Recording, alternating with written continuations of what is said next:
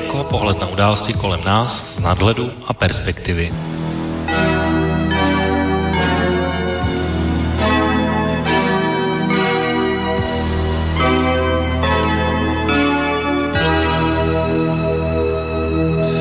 Příjemný páteční podvečer, vážení posluchači, od mikrofonu vás vítá zdraví Intibo.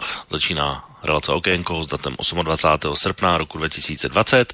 Dnes tedy opět po dvou týdnech budeme rozbírat aktuální nejenom české, ale i mezinárodní události, konkrétně ty, které vlastně od uplynulé relace probíhají v Bělorusku a nejenom samozřejmě o nich tady dnes bude řeč, protože události nespí a i o minulém víkendu tisíce Bělorusů protestovali proti působení a dalšímu působení Alexandra Lukašenka ve funkci prezidenta. Tím pádem se samozřejmě musím vrátit eh, k naší minulé relaci, kdy tady byla paní Eliša. Jak jsem říkal a sliboval v úvodu, že to bude velice zajímavé, tak eh, pro mě ten rozhovor zcela určitě zajímavý byl a vlastně si tak stále ho připomínám o to, o čem jsme tady mluvili, jako na to vnímá z pozice běžného Bělorusa a to říkal tady opravdu velmi zajímavé informace. K mnoha z věcem z nich jsme se ještě ani nedostali, což byla na jednu stranu škoda, ale na druhou stranu události Bělorusku stále mají svůj vývoj, takže stále je co komentovat a i dnes ho pochopitelně komentovat budeme. Jenom co se týká toho rozhovoru, chtěl bych jenom říct, že jsem až překvapen v úvozovkách tím, jak ho někteří neprodýchali, protože tady Slobodný vysílač má ve svém názvu Slobodný, tudíž eh, i tady v relaci Okénko, jak jsem říkal již mnohokrát, nejsme žádný fanklub, ani jednoho, ani druhého a padají tady prostě různé názory v různých relacích s různými hosty. A to tedy pochopitelně znamená velmi různorodou uh, diskuzi a nejsme tady tedy ani relace, ani rádio jedno, pouze jednoho předem daného a stálého názoru. Vlastně důkazem může být i náš dnešní host, protože uh, na události, kdybych to porovnal s tou předchozí relací, tak si myslím, že z největší pravděpodobností u mě hraničí si téměř jistotou, tak bude mít úplně odlišné názory, než jste tady slyšeli minule, takže i z tohohle hlediska to bude také velmi zajímavé. Já bych právě i to téma chtěl dnes rozvinout i z trochu jiného pohledu, na který se třeba minule nedostalo, takže uh, uvidíme, jak vlastně celá na, naše diskuze proběhne. Každopádně, eh, jak říkám, nebude to téma jediné, těch témat tady bude víc. A dalo by se říct, že vlastně ve všech tématech náš dnešní host bude vlastně jeden z hlavních aktérů, protože se ho vlastně všechny tyhle témata bezprostředně týkají, aspoň si myslím. A navíc už je to docela dost dlouho a ke svému překvapení jsem zjistil, že už je to více než rok, než bylo tady relaci okně naposledy, takže dnes se to určitě hodí, abych tady znovu po čase tady přivítal pana Josefa Skálu. Takže pane Skálo, musím vás dál představovat, protože i tady u nás v rádiu, i třeba v jiných relacích jste samozřejmě hostem také, takže jsem rád, že jste přijal pozvání do relace Okénko a vítám vás tady hezký podvečer. Hezký podvečer vám i posluchačům. Tak eh, já jsem říkal, že už ke svému překvapení jsem zjistil, že už jste tady nebyl více než rok. Stalo se to určitě moc eh, i v politickém životě, ale jedna věc, která není tak úplně politická, která mě docela překvapila. Vy jste se dal na dráhu youtubera. Já jsem zjistil, že máte nějaký svůj uh, videokanál na YouTube, uh, kde dáváte s nějaká videa, občas uh, některé komentáře, případně rozhovory, tak uh, to vás zaujalo. Chytlo vás to? Tak trošku chytlo. Nechal jsem se s proměnutím ukecat Eh, protože je to žánr, který je dneska v laufu. Řada lidí ho sleduje víc než třeba psané texty, i některé jiné audiovizuální či audio žánry. E, trošku jsem to dělal sám a teď to dělám hlavně jinak, to jste si možná povšiml a snad i někteří posluchači. Já dělám rozhovory se zajímavými lidmi. Všich bylo asi 15 a v těch rozhovorech dávám slovo hlavně jim, ale pochopitelně vyjadřují vlastní názor. Takže namátkou, když jsme ve Slobodné vysílači, tak tam byl i pan profesor Petr Staněk, eh, známý erudita slovenský, který je dneska velmi aktivní v České republice a možná víc než na Slovensku, ale i lidé, jako je Petr Hampl, Marek Obrtel, eh, Alenka Vytázková, eh, teď bych ho zlovil z paměti další jména tohoto typu lidí, kteří mají nějaký alternativní kritický názor a e, jsou i svého druhu opinion makery, to znamená, lidé vnímají, mají určitou přirozenou prestiž. E, rád si s takovými lidmi povídám a přiznám se, že tím dávám najevo i to, že e, skutečně radikální levice, kterou já se snažím zastupovat a být jejím nějakým viditelným činitelem, nemá vůbec problém jednat a hovořit otevřeně s lidmi poněkud jiného založení a obráceně to platí také. Já si s drtivou většinou těchto lidí tykám, máme spolu férový, svého druhu i kamarádský vztah a hledáme nějak společnou cestu, jak z dnešního marazu ven. Takže ano, to je, to, je, to, je to několik žánrů v jednom a e, možná se pochlubím jednou věcí, která rozesměje někoho. Když zemřel Miloš Jakeš, tak mě ruský sputnik, jeho česká redakce požádala o rozhovor, tak jsem rozhovor e, spáchal po vystoupení teda v Českém rozhlase a CNN Prima a tak dále.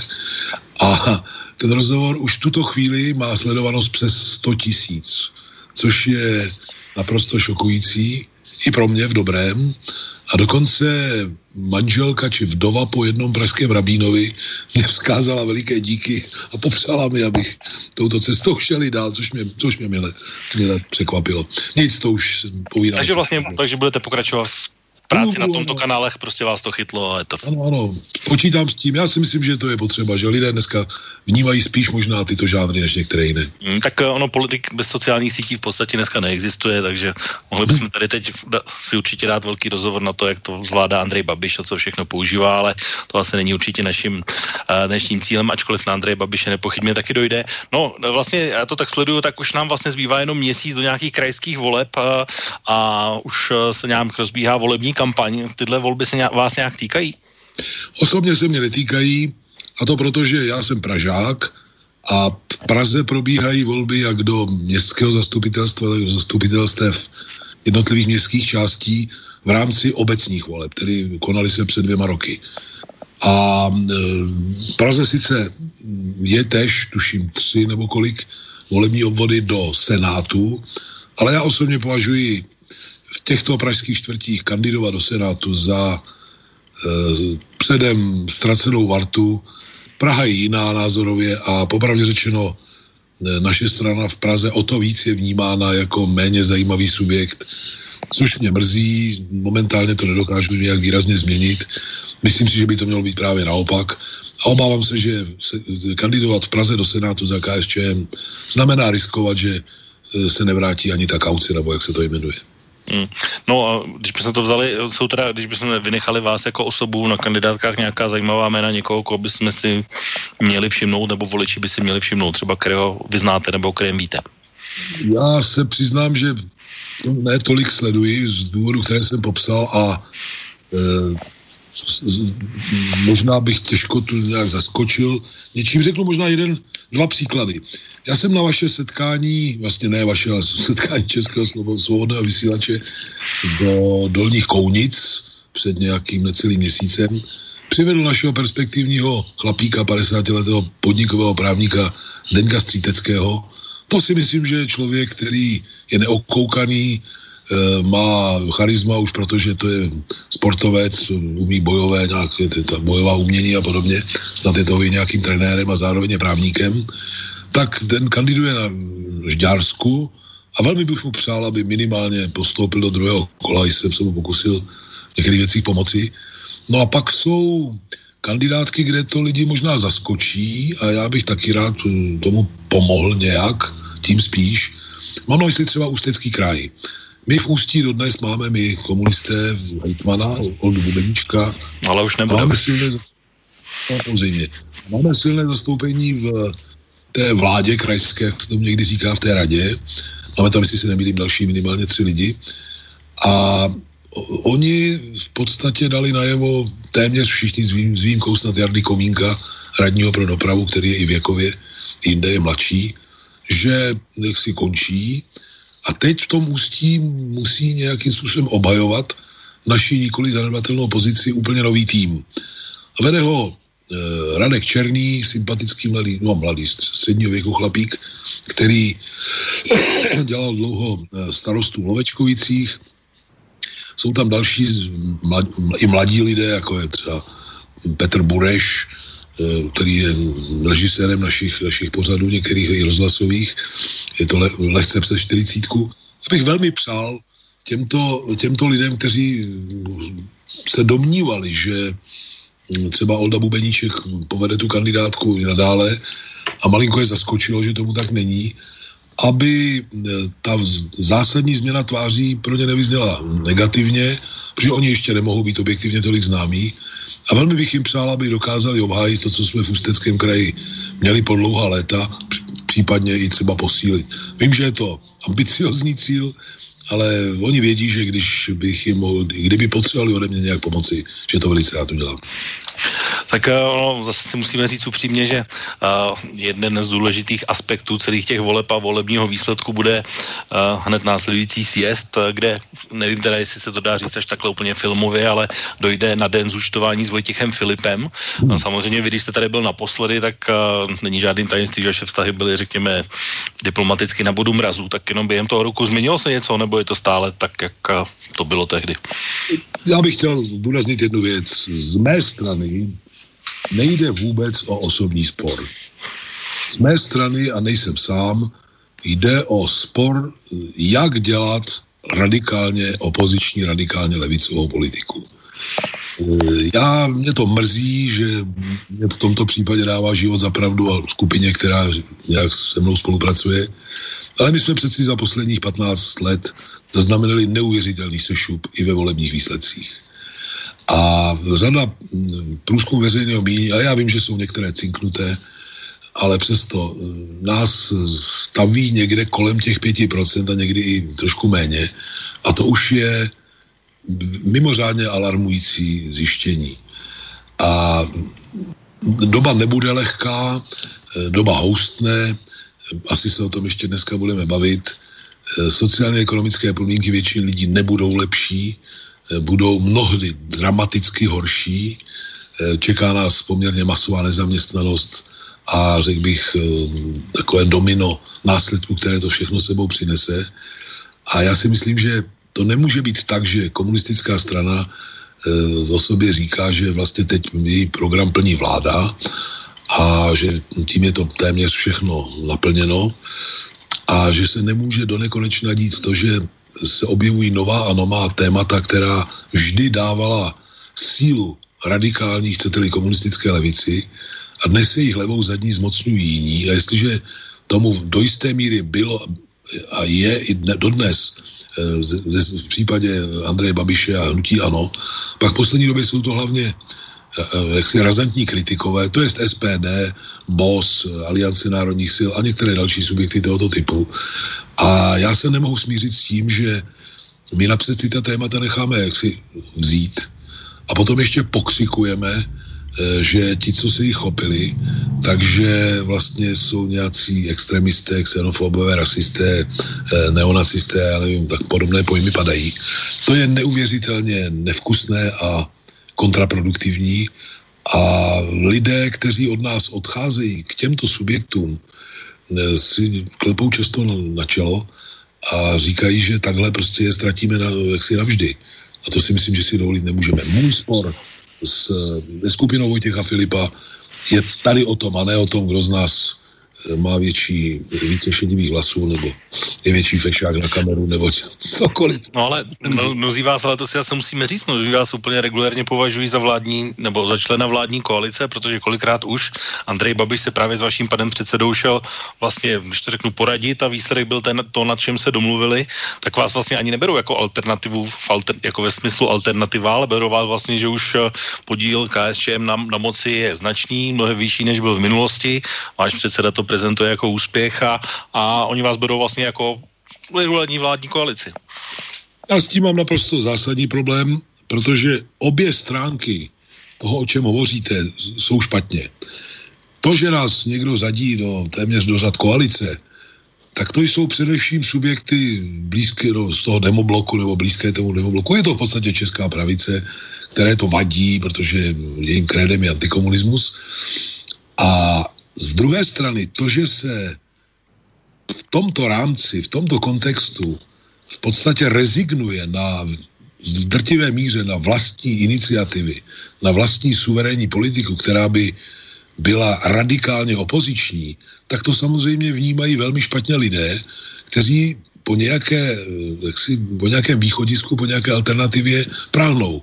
Takže my prohráváme v obou, v obou těchto směrech a můj názor na to, já ho řeknu znovu, já netvrdím, že máme snad pomoci Miroslavu Kalouskovi a knížeti Schwarzenbergovi k tomu, aby svrhli tuto vládu a aby se chopili moci oni. To já si nemyslím, to jsem nikdy neříkal. Nicméně podpořit vznik vlády neznamená být přikrčený v jejím stínu. To nikde není řečeno.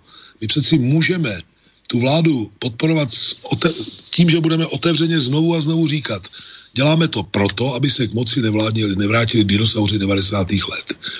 A budeme to ale dělat výlučně v tom a v té míře, v níž vláda eh, podniká kroky, které jsou více či méně Eh, v souladu s očekáváním eh, levicové, širší demokratické a vlastenecké veřejnosti. A kdekoliv ta, ta vláda tak nepostupuje, tak je přeci naší svatou povinností být naprosto samostatný názor, říkat ho nahlas a nešetřit ani kritikou na podobné kroky. Ale to se děje jen velmi málo. A tím my u lidí zoufale ztrácíme. No určitě se k tomu dostaneme, až se budeme bavit právě o té ekonomice za chvíli. Já jenom ještě teda, než se dostaneme ke kauze, nebo kauze, když se tady zmiňoval to setkání, tak eh, jedno také proběhlo teď nedávno v Příčovech, tak na to se určitě taky musím zeptat, ale když se tam vás osobně, tak po těch letech máte ještě stále chuť se utkat s Vojtěchem Filipem na sjezdu znovu o post předsedy? Abych vám pravdu řekl, někdy si říkám, proč se to, proč si ten, ten masochismus dopřávám, ale znovu a znovu mě chytají za, za rukávy zdaleka nejen členové naší strany, ale i spousty jiných lidí a chytají mě buď fyzicky někde na ulici, anebo maily na Facebooku a jinými komunikačními kanály. A dožadují se ode mě, abych to prostě nevzdával, že je to moje povinnost nějak se zasadit o zásadní změnu kurzu a obrazu komunistické strany Čecha Moravy a to je, mm, řekl bych, prostředí, ve kterém chtě nechtě to vnímáte jako svého druhu morální závazek. Čili asi mi nic jiného nezbyde, než se po třetí nějak utkat o to, kdo a jak má vést komunistickou stranu Čecha Moravy. Hmm, no vidíte, já jsem jenom říkal, že si máte chuť se utkat. Otázka je, co udělá Vojtěch Filip, když ten výsledek nebude úplně takový OK, jak by možná on chtěl. Tak to možná je otázka, kterou si položí i řada delegátů. Eh, já, a to říkám upřímně, já si nedovedu psát špatný výsledek vlastní strany. Při všech výhradách, které mám k nynější politice. Ale bohužel se obávám, že letošní krajské a senátní volby pro nás růžově nedopadnou.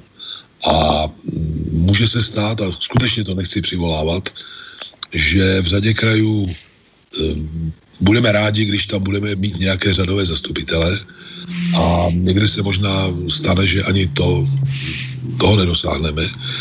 A teď budu zlý a řeknu nahlas i to, že e, jsou lidé v našich řadách, kteří nějakým způsobem spojili svůj život se stranou i z finančního hlediska. A ono být radním nebo předsedou, placeným předsedou výboru krajského zastupitelstva, to je dneska docela pěkný job. To jsou peníze, jak si v některých krajích se to blíží 100 tisícům korun měsíčně. A mm, dovedu si představit, že když tito lidé zjistí, že nynější kurz strany jim nadělil bych ztrátu těchto existenčních podmínek, takže to možná vyhraní jejich názor na to, co a jak se dělat má, co jak se dělat nemá.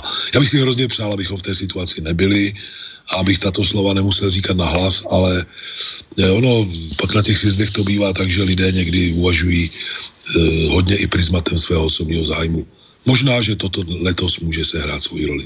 Hmm, tak jo, všimněte si jenom, že ČSSD, což je taková strana vlastně kraj v velmi podobné situaci, už v mnoha krajích ani ne, nepostaví svoji vlastní kandidátku, je skovaná, složená, vložená a takových těch kandidátkách jako vše dobré pro kraj ten a ten nebo podobně, takže už to je vlastně jenom o nějakých lidech, ale ta značka už jaksi sama nemá ten potenciál nebo tu sílu být jakoby sama a na kandidáce. Právě z toho důvodu, aby se tam aspoň, když už teda, tak aspoň nějací lidé dostali, než aby vypadla jako úplně z té pozice. No ale ještě teda jedna věc, zase, která se týká také vaší osoby a to je, uh, vy jste se také ale ocitl pod palbou kritiky určitých, uh, nevím jestli straníků, nebo jenom je toho jednoho, který vás kritizoval, to je právě už ve vztahu k Příčovech, jaké že hrozné společnosti se se to ocitl. Já teda původně jsem o to až tak úplně mluvit nechtěl, ale a přeci jenom ten mediální odlesk tady prostě je, tak když byste to měl nějak vysvětlit vlastně, proč jste byl v té společnosti a co si myslíte o svých kolezích, tak jak byli popisováni jako náckové a podobně a proč tam vlastně jste? Tak děkuji za tu otázku, hmm, protože tady hmm, člověku hrozí, že když někdo má větší prostor v těch čivých médiích, tak by mohl leckoho i oblbnout s prominutím. Já jsem do Příčov jel proto, že se tam sešli, zaprvé se tam sešlo velké publikum lidí, kterým není jedno, e, co se s touto zemí děje. Mají nějaké kritické výhrady a nějakou vůli věci měnit. A myslím si, že povinností radikálně opozičního politika je být v epicentru podobných, podobných setkání a ne někde sedět za pecí a komentovat jen povýšeně a blazeovaně. Za druhé jsem se zajímal, kdo tam bude mluvit. No a mluvili tam lidé, kteří samozřejmě mají jiné v životní filozofie třeba než já z velké části. Já jsem tam byl jediný, pokud se nemýlím, marxista na pódiu. Eh, žertem jsem se tam nechal představit jako marxista na volné noze, což říkám častěji. A seděl jsem na pódiu s Tomiem Okamurou, s Vladimírou Vítovou, eh, s Petrem Hajkem, tedy šefredaktorem časopisu My a internetového protiproudu a moderoval to Petr Hampl. V jiných těch panelech seděli lidé jako Jaromír Novotný, Marek Obertel, Jaroslav Štefec a teď vy mi můžete pomoci, si vzpomenu Alenka Vytázková, další a další. Eh, prohlásit o komkoliv z těchto lidí, že je nácek, je prostě idiotská sprostárna. Tak to šlo jenom na Tomáše Vandase, co já jsem zaznamenal. Tam ale někde ale teď teda nemluvil, on se tam zúčastnil tam jako... Někde prostě mezi lidma, jo. Je, to je idiotská sprostota. To za prvé. Za druhé, mm, mně bylo, vyš, mně bylo vyšší, že jsem tam jako šel někoho legitimizovat. Jo, legitimizovat. Tak e, to znamená, že já jsem legitimizoval Benjamina Kurase, e, Tomia Okamuru a co já vím Petra Hampla a oni teda legitimizovali mě jako komunistu, nebo ty to je na, na hranici e, jaksi pozvání na, do psychiatrické poradny v Bohnicích. Jo? Když někdo chodí k Václavu Moravcovi a do jiných televizních pozadů a tam státotvorně mudruje s lidmi, kteří jsou z Aspen Institutu, kteří jsou poskoky amerického Deep State, kteří jezdí e, na sudeťácké srazy e, a jsou to kámoši roztodivných jiných kazy světů, tak to ne, nikoho nelegitimizuje, když tam jde někdo od nás. Ale já, když jdu na setkání, pořádané na vzorně neutrální půdě, protože doktorkou medicíny, paní Alicí Tomkovou, která ne, není tykadlem žádné politické partaje. Ona je prostě tak hodná, taky to baví, že ve svém zřícení, kterou koupili s manželem, jestli jsem to správně pochopil, a teď ji postupně nějak obnovují, tam pozve pomalu tisíc lidí a teď tam umožní prostě tyhle diskuze. Tak já, že tam jedu někoho legitimizuji. Není to obráceně, že když tam jde mezi ně marxista, a dokonce si tam pouští ústa na špacír o tom, o čem je tato krize kapitalismu a podobně. Takže to by každý normální člověk měl říct, aha, to dělá dobře. Chodí mezi lidi, kteří jsou znepokojení, kteří jsou žhaví po nějakým alternativním názoru a on jim ho nějak prezentuje. Ne, já je legitimizuji. A já ho řeknu, že asi vidím až hluboko do střev těch, kdo tohle šíří. Tak samozřejmě jeden z nich je Jiří Dolejš a e, další jsou prostě jeho taková práčata, o generaci mladší, něk, některá. Víte, tihle lidé mm, odevzdávají programově levicová témata někomu jinému. E, potom si využijí toho faktu, že se jich chopí, co já vím, Jirka Kobza, Tomi Okamura, e, Ivan David, e, Hinek Blaško a další a prohlásí ta témata, která sami odevzdali, za prašivá, protože se jich chopili náckové, fašouni a tak dále. A to, to, to není všechno. Takže si zakážou nejen sobě, ale nám všem tato témata zvedat, protože to jsou přeci prašivá, intoxikovaná témata. A dokonce e, jako nás chtějí zavázat k tomu, abychom hlásali někdy pravý opak toho, co říkají tito lidé. To znamená, když například e, lidé z SPD e, burcují proti nekontrolované migraci do Evropy, chaosu, který se tu záměrně vytváří, e, pašování teroristických buněk prostě do Evropy, tak eh, jakoby naší povinností bylo říkat ne, Angela Merkelová má pravdu, my musíme hlavně bojovat proti xenofobii ve vlastních řadách a eh, tady otvírat dveře a pojďte, pojďte dál, willkommen, das schaffen wir, že naší povinností je být papoušky Angely Merkelové. To je skutečný cíl neuvěřitelně z prostého idiotského prostě počínání tohoto typu. Já, vám řeknu, že je jedno, co mě říká Jiří Dolejš, ale víte, když o Marku Obertelovi, člověku, který provedl ob, obdivuhodný zvrat ve svém životě, znovu ho připomenu, že byl velmi úspěšný vojenský lékař, velel několika polním nemocnicím eh, v českých eh, takzvaných zahraničních misích. V Afganistánu, Jugoslávii, v Iráku. A tam poznal na, na vlastní oči, o čem jsou ty války za změnu režimu. A tuším, že před 6 lety, pár dní před Vánoci, praštil všemi metály na to o stůl ministra obrany, napsal mu otevřený dopis, že považuje tuto organizaci za zločineckou, odešel z armády, Eh, rezignoval na možnost, dávno by byl Marek generálem a dávno by byl, měl krásnou výsluhu a žil by si šťastným životem někde na generálním štábu a on odešel a živí svých šest dětí a manželku jako lékař provinční záchranky. A jestli si dívčina, které tuším není ani 30, dovolí napsat o Marku Obertelovi ve svém kádrováckém spisu o příčovech, že, eh, jako, že, že mu samozvanou domobranu založila národní demokracie a v další větě figuruje jménem, jméno Adama Bartoše, tak eh, to už mi přijde, že je obsáno z výročních zpráv o extremismu, kterou, eh, kterou píše instituce, již se jí na hradě říká čučkaři. Jo? A toto je, toto je, prosím pěkně, stanovisko radikální levice.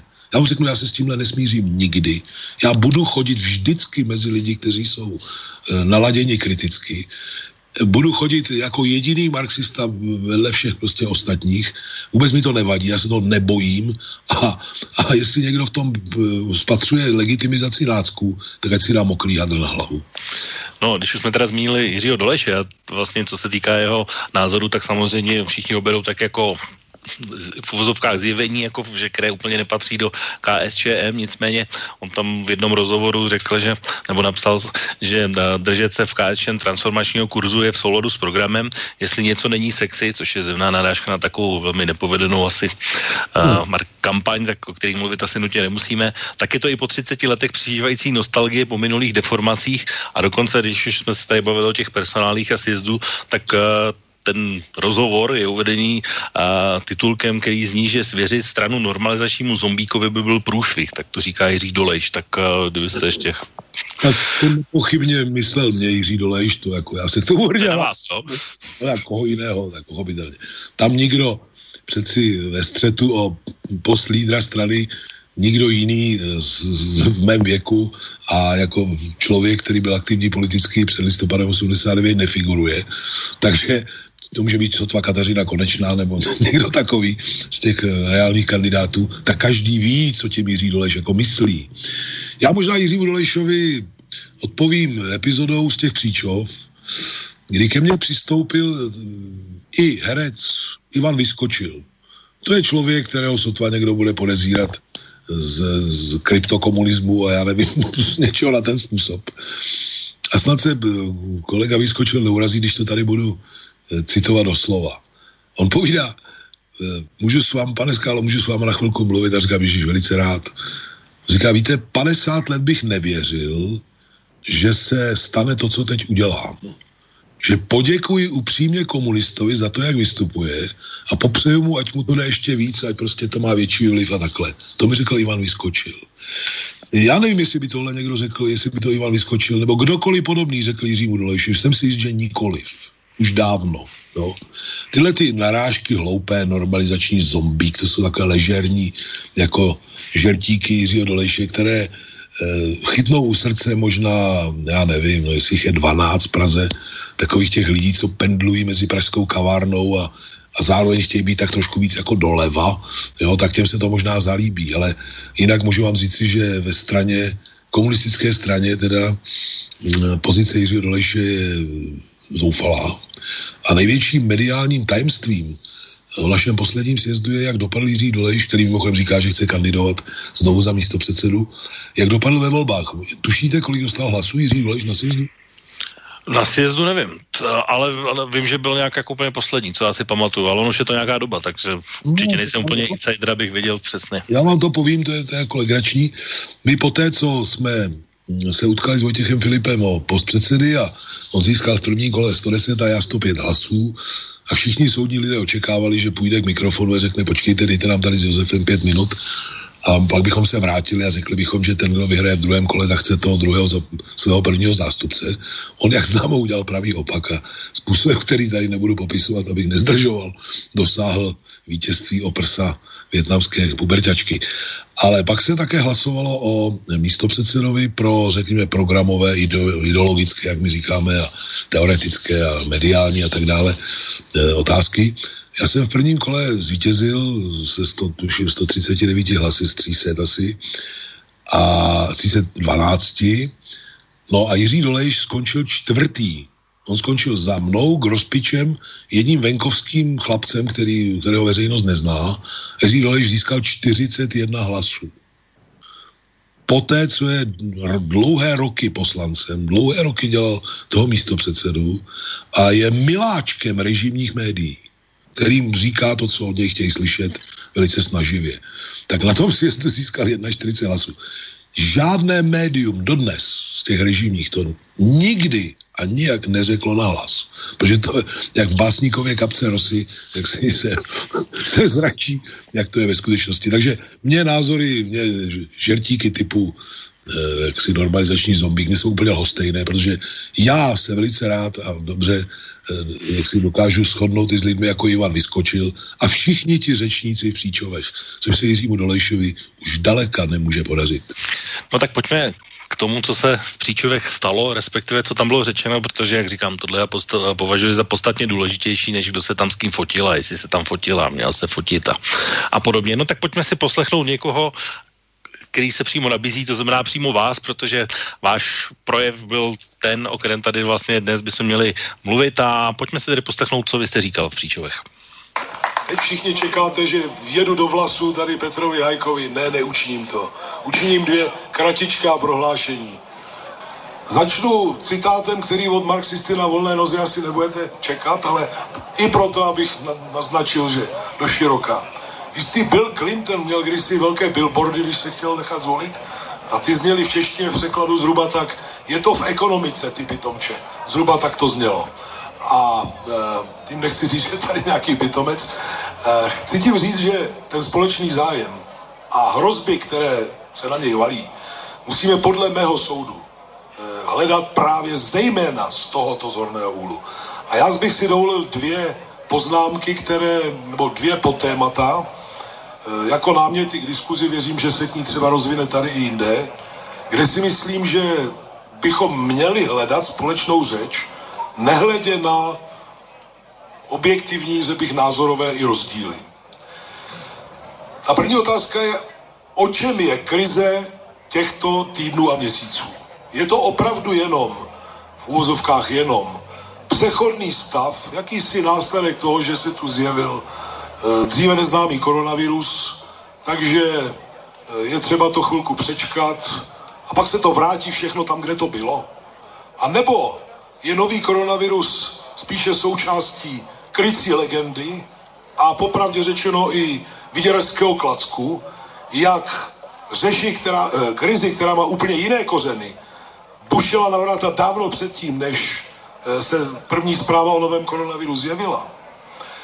Řešit způsobem, kterému já říkám oligarchický a kolaborantský, proti tomu, co musíme razit asi my, tedy řešení vlastenecké a skutečně demokratické.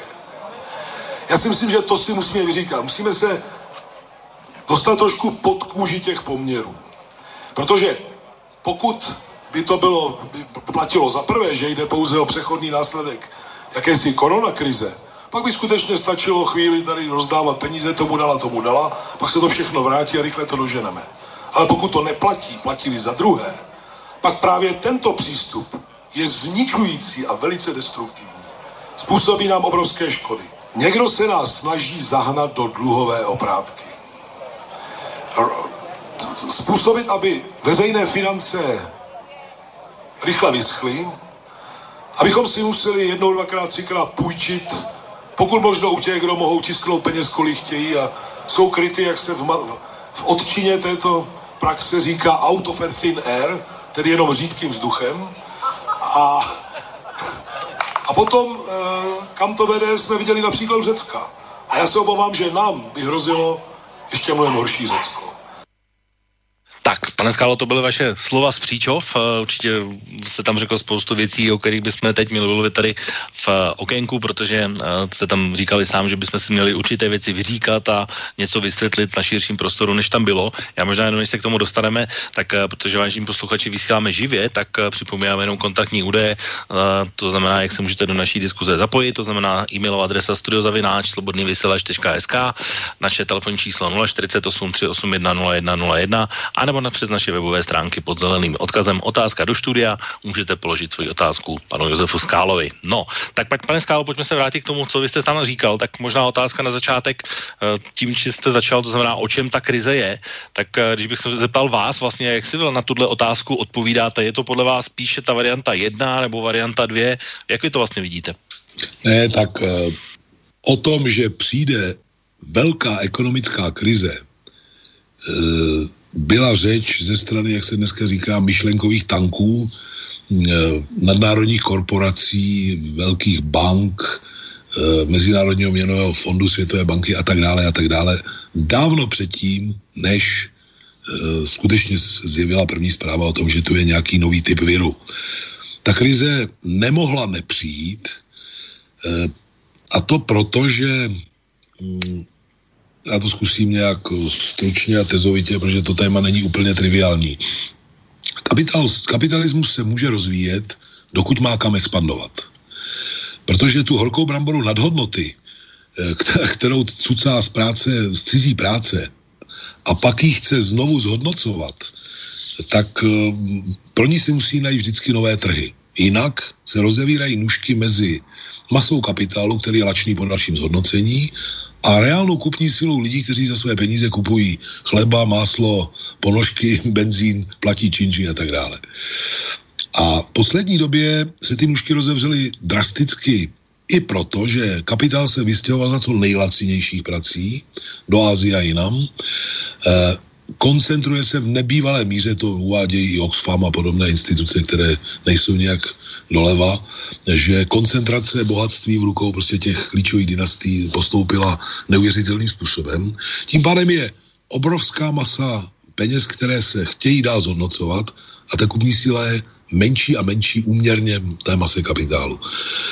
Řeší se to celé úprkem na, do kasína tzv. finančních trhů, e, finančního švindlu, všelijakých derivátů, letadel, e, zločinu bílých límečků, kdy vyhrávají ti, kdo mají interní informace dřív než ostatní, takže všechny ty svoje hrádky vždycky dokončí přesně ve chvíli, než ta některá bublina praskne. Oni z toho mají velké zisky a ti větší jsou, z toho jsou ztráty. Zahánějí do dluhu i běžné lidi, protože životní standard v drtivé většiny lidí ani ve Spojených státech jinde neroste, naopak stagnuje.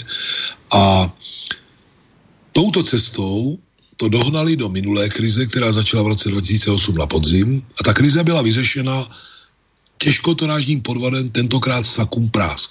To znamená, všechny tyto bankrotářské dluhy byly znárodněny.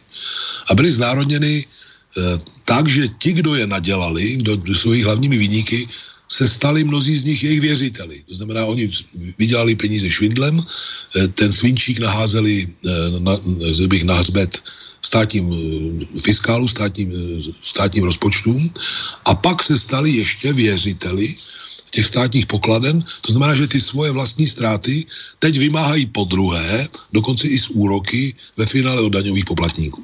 Tak kolosální švindl mohl vydržet jenom chvíli.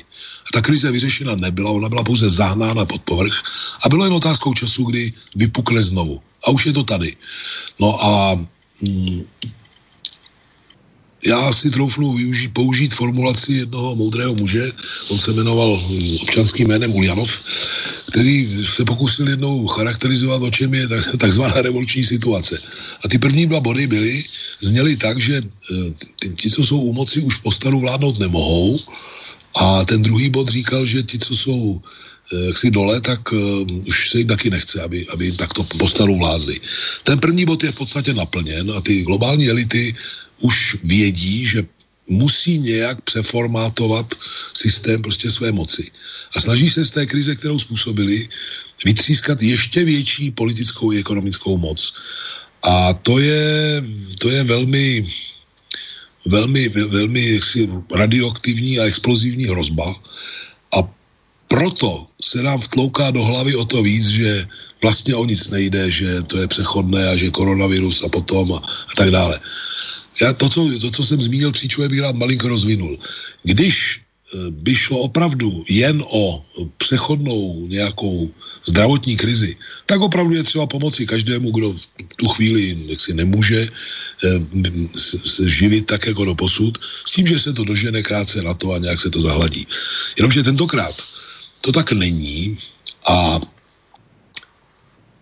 peníze se sice rozdávají, přijímají se v Bruselu i jinde naprosto šílené plány předlužení celé Evropy a jednotlivých členských států Evropské unie. Každý, kdo do toho trošku vidí, ví, že drtivá většina těch peněz nepůjde k normálním lidem, ale skončí zase na účtech těch největších žraloků, ba dokonce skončí eh, jaksi v projektech, které jsou sami o sobě šílené, jako je ten nový zelený úděl. A já osobně vytýkám české vládě jednu věc a vytýkám vedení své vlastní strany to, že se nedožaduje si nápravy. Ten, teď je třeba velmi rychle zakládat nové projekty, nové kapacity, nové zdroje obživy pro lidi, kteří přijdou, tisíce lidí, kteří přijdou pro, o práci, nové zdroje, řekl bych, eh, posílení ekonomické bezpečnosti České republiky. Přesně to se neděje. Tady se pořád uvažuje, kterým e, principálům z divadla dáme peníze nebo nedáme peníze, kde bude jaký kurzarbeit. Kdo trošku vidí do dnešní ekonomiky, ví, že sklady určitých typů zboží praskají ve švech. Nikdo je nekupuje. Že se ruší zakázky, které běžely celé dlouhé roky. A pořád se věří v nějaký zázrak, že za pár dní nebo týdnů to bude jinak. Nebude. Nebude to jinak. Ta země se nevrátí do stavu, který to byl předtím. A kdokoliv namlouvá, že to tak je, tak nás žene do šíleného dobrodružství. A to dobrodružství nakonec omlouvám si, že mluvím tak dlouho, ale to dobrodružství nakonec povede samozřejmě k předlužení. Té dluhové opráce, o nich jsem hovořil. Dluhové opráce pro normální lidi, pro firmy a pro stát. A jak to dopadlo v Řecku, víme. A tady eh, někdo čeká na to, že nás vyvlastní a vyrabuje ještě víc než v 90. letech. To je v konečným cílem scénáře, který si nikdo samozřejmě nenapíše na čelo. A burcovat proti tomu lidi, dokud je čas, je prostě potřeba. Když to nebudeme dělat, tak eh, nakonec některé věci budou nevratné. Takže omlouvám se trošku šířky, ale takhle ne, to je. Určitě a proto jsem říkal, že jak jsi říkal, že si určité věci musíme vyříkat, tak proto je tady k tomu prostor a ten prostor se vám teď právě dal. A vy jste vlastně to rozvedl, to, o čem jste mluvil, ale tak já bych to teď strukturoval trošku podle toho, co jste říkal, tak když bych začal úplně od konce, tak mě teda upřímně řečeno překvapilo jenom slovo, že jdeme do Řecka, protože staří političtí pamětníci si svého času pamatují na jistého Petra Nečase, který to měl jako hlavní slogan před deseti lety zhruba těž po skončení nebo uh, řekněme těch lehce po té, co skončila ona ekonomická krize, tak mě třeba tahle slova překvapila, protože jsem si hned vybavil. To naopak, že tam vlastně přece šlo o to, že státy se chovají nezodpovědně, nezodpovědně hospodaří, a rozdávají štědré sociální programy a podobně. A to je ta druhá věc, kterou bych asi teď začal. A potom vám dal zase prostor na reakci, že vlastně to je to, co se změnilo vlastně na myšlení, když zůstanu třeba v České republice, a jestli vy to tak vidíte taky, že vlastně vláda se chová jako no tak prostě tady vyhodíme o 100 miliard víc, no a co, jako, tak se jako nic nestane, my máme tady skvělý rating, jsme nejméně zadlužení, no tak co bychom si jako tady jako nepoškodili nebo nevyhodili z kopítka v úzovkách, no tak prostě budeme mít letos o 100 miliard, no tak se nedá nic dělat, jako a co. Tak tohle je ta cesta, jakoby ta řecká, nebo vy to vidíte nějak jinak v téhle ano, ano, to je... popisu, o kterém mluvím. No ano, to je, ve finále je to v podstatě řecká cesta. Protože Teď je třeba každou korunu otočit dvakrát, třikrát, než se rozhodne, kam bude vložena a znovu a znovu musí být vkládána do zdrojů obživy a do zdrojů ekonomické bezpečnosti. Protože až při naší ekonomické struktuře, vlastnické i e, věcné, až se ukáže, co každý ví dopředu soudný člověk, že například automobilový průmysl zdaleka nebude mít takovou, takové zakázkové krytí, jako má dnes, a že to bude trvat roky a do toho přijde ještě levná čínská konkurence, tak přeci musí okamžitě eh, podnikat kroky k tomu, aby ti lidé, kteří jsou u nás Eh, navázání na automotiv, jak se tomu říká. To znamená nejenom pracovníci v těch automobilkách, ale v desítkách a desítkách subdodavatelů, jak pro tyto automobilky u nás, tak třeba pro jiné automobilky v Německu a podobně, tak aby se pro ně rychle hledala nějaká důstojná alternativa, aby naše země nebyla v tak zoufale závislé pozici, v jaké je teď. No ale to se neděje, to ne, neřeší ani Národní investiční plán, který byl přijat ještě před touto krizí. Tam, se, tam je všechno možné, zimní stadiony a nové budovy pro berňáky a, a, a kde co, ale tam není jeden jediný nový zdroj, který by nás vracel, vracel do světové extraligy třeba v určitých strojírenských oborech a podobně. Nic takového tam není. Já jsem se vsadil s jedním kamarádem, ať mi to najde a když tam najde něco, že mu koupím věnec bustů. A on mi volal po dvou dnech a říká, no už tak mi koupíš busty a vám, a co jsi tam našel? On říká 3 miliardy pro včelaře. Tak jsem, oba jsme věděli, že to je jako žertík, jo. Čili ano, tady to hrozí, to hrozí, hrozí to velmi vážně. Já nevím, jaké jsou pohnutky lidí, kteří to takto dělají, jestli je to jenom proto, že jak jim předhazuje, předhazují ta média, že chtějí být jezdcí před volbami, možná. Já teď vyslovím kařískou myšlenku a pokud uh, někomu křivdím, tak uh, se mu omlouvám předem. Víte, ono um, bude docházet k další, prostě, jak jsem říkal, vyvlastňování menších podniků. Ty, které budou na, na lopatkách, tak budou zadarmo nebo pod cenou k mání. A já si dovedu představit i na české politické scéně některé hráče, kteří by třeba s tím zahraničním kapitálem v této soutěži docela rádi si to rozdali. No, já bych jenom řekl, že jste zmínil automotiv, no tak eh, ono taky je potřeba si uvědomit, že ono to je provázané, protože eh, když sem třeba, nevím, nejezdí turisti, no tak eh, neprovozuje hotelnictví, stravovací služby, jiné služby, to je prostě média, úplně jiná rovina. Banky, zavírají pobočky, omezují hotovost, a samozřejmě turistika, letecký průmysl. No zkrátka těch oborů, který vlastně jako na to doplac, doplatí, bude ještě nepochybně víc. Ale chci se zeptat, tady, když jsme se teď bavili o, o těch výdajích, že vlastně jako by neodpovídají té ekonomické situaci, nebyla to nějak žádná naše domluvání, jsme to nějak ani jeden z nás dvou nemohli ovlivnit, ale shodou okolností dnes česká vláda tady na své tiskové konferenci před několika hodinami a bylo to velké téma posledních, no, řekněme dvou týdnů zhruba, tak tedy oznámila, že eh, důchodci dostanou navíc 5000 korun jednorázového příspěvku, což je bratru nějakých 12 nebo 15 miliard eh, vlastně výdajů navíc, ale dle toho uh, se po dlouhých letech, tak jak už uh, se o tom také několikrát mluvilo a, a dva roky už třeba tenhle návrh leží v parlamentu, tak se tedy bude platit opět 15% zhrubé mzdy na místo nynější super hrubé, která ale ve svých výdajích znamená nějakých, no, 60, 75 miliard, čili když to sečtem dohromady, tak je to nějakých 90 miliard, který by v podstatě měly skončit v kapsách obyčejných lidí, ale v podstatě to bude opět na dluh eh, státu. Tak eh, zeptám se vás, jestli tohle je ten případ toho výdaje, který je efektivní, nebo který není efektivní, anebo jak vlastně vy tyhle dvě věci hodnotíte? Tak pokud je o e, seniory či důchodce, tak ta částka je skutečně naprosto marginální v ročním státním rozpočtu. Jo. To, je, to je necelé procento.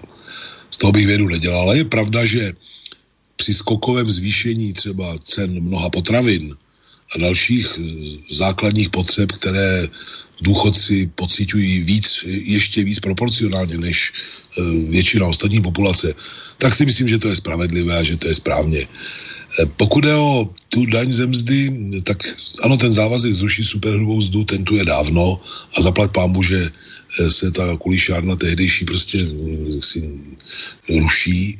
Nicméně jsem velmi zvědav, jak si stát hodlá poradit se stenčenými daňovými prostě inkasy, a tedy se stenčenými zdroji právě ve chvíli, kdy by měl zakládat nové rozvojové programy.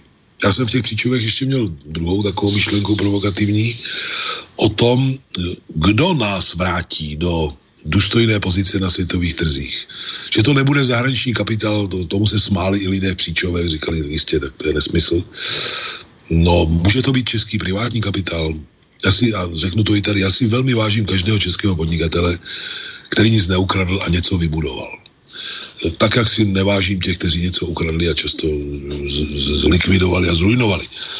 Ale celkový výkon ekonomiky v českém privátním vlastnictví je od poloviny 90. let stejný v zásadě.